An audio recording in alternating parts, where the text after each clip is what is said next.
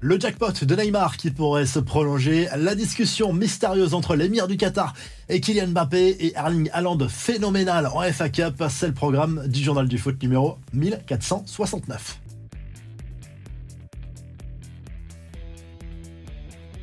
On reparle de l'avenir de Neymar, alors que la presse brésilienne rêve d'un retour de l'enfant prodige du côté de Santos après son aventure en Saudi Pro League. La presse saoudienne assure que l'on n'en prend clairement pas le chemin. Son club, Al Hilal, pourrait même lui proposer une prolongation de contrat en raison de cette fameuse blessure qu'il a éloignée des terrains pendant plusieurs mois. C'est encore le cas d'ailleurs, pas de retour envisagé avant le mois de septembre prochain dans le championnat saoudien et cela forcément pourrait rapporter encore très gros à l'ancienne star du euh, Paris Saint-Germain qui touche un salaire XXL du côté d'Alilal. Ce n'est pas tous les jours que l'on dîne à l'Elysée. De nombreuses personnalités de la politique au monde des affaires en passant par la culture et le sport a été invité mardi soir à l'occasion de la visite officielle de l'émir du Qatar, Kylian Mbappé, a eu ce privilège et il a été chaleureusement accueilli par Emmanuel Macron et Tamim Benaman Al-Thani, ce qui fait beaucoup parler, y compris en Espagne. C'est cette petite discussion entre les trois hommes. Vous allez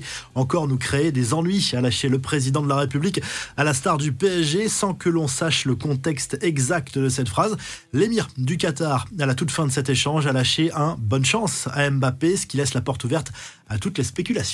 On passe aux infos en bref. La Coupe de France avec l'OL. Premier qualifié pour les demi-finales de la compétition grâce à une victoire au tir au but face à Strasbourg.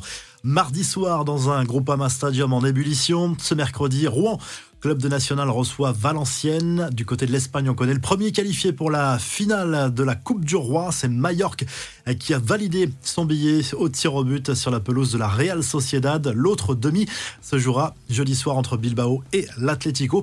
On reste en Espagne avec la succession de Xavi qui s'affine selon le quotidien catalan Sport, le Barça aurait retenu quatre candidats, dont trois techniciens allemands, Julian Nagelsmann, Thomas Tuchel et Hansi Flick. Mais c'est bien l'italien Roberto De Zerbi, actuellement en poste à Brighton, qui serait favori.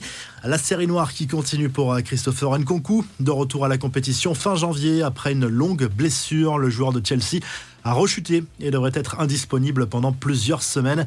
Des nouvelles d'Albert Ellis, les Girondins de Bordeaux ont repris l'entraînement à huis clos après une grosse agitation sur l'état de santé du joueur. Ça fait beaucoup parler.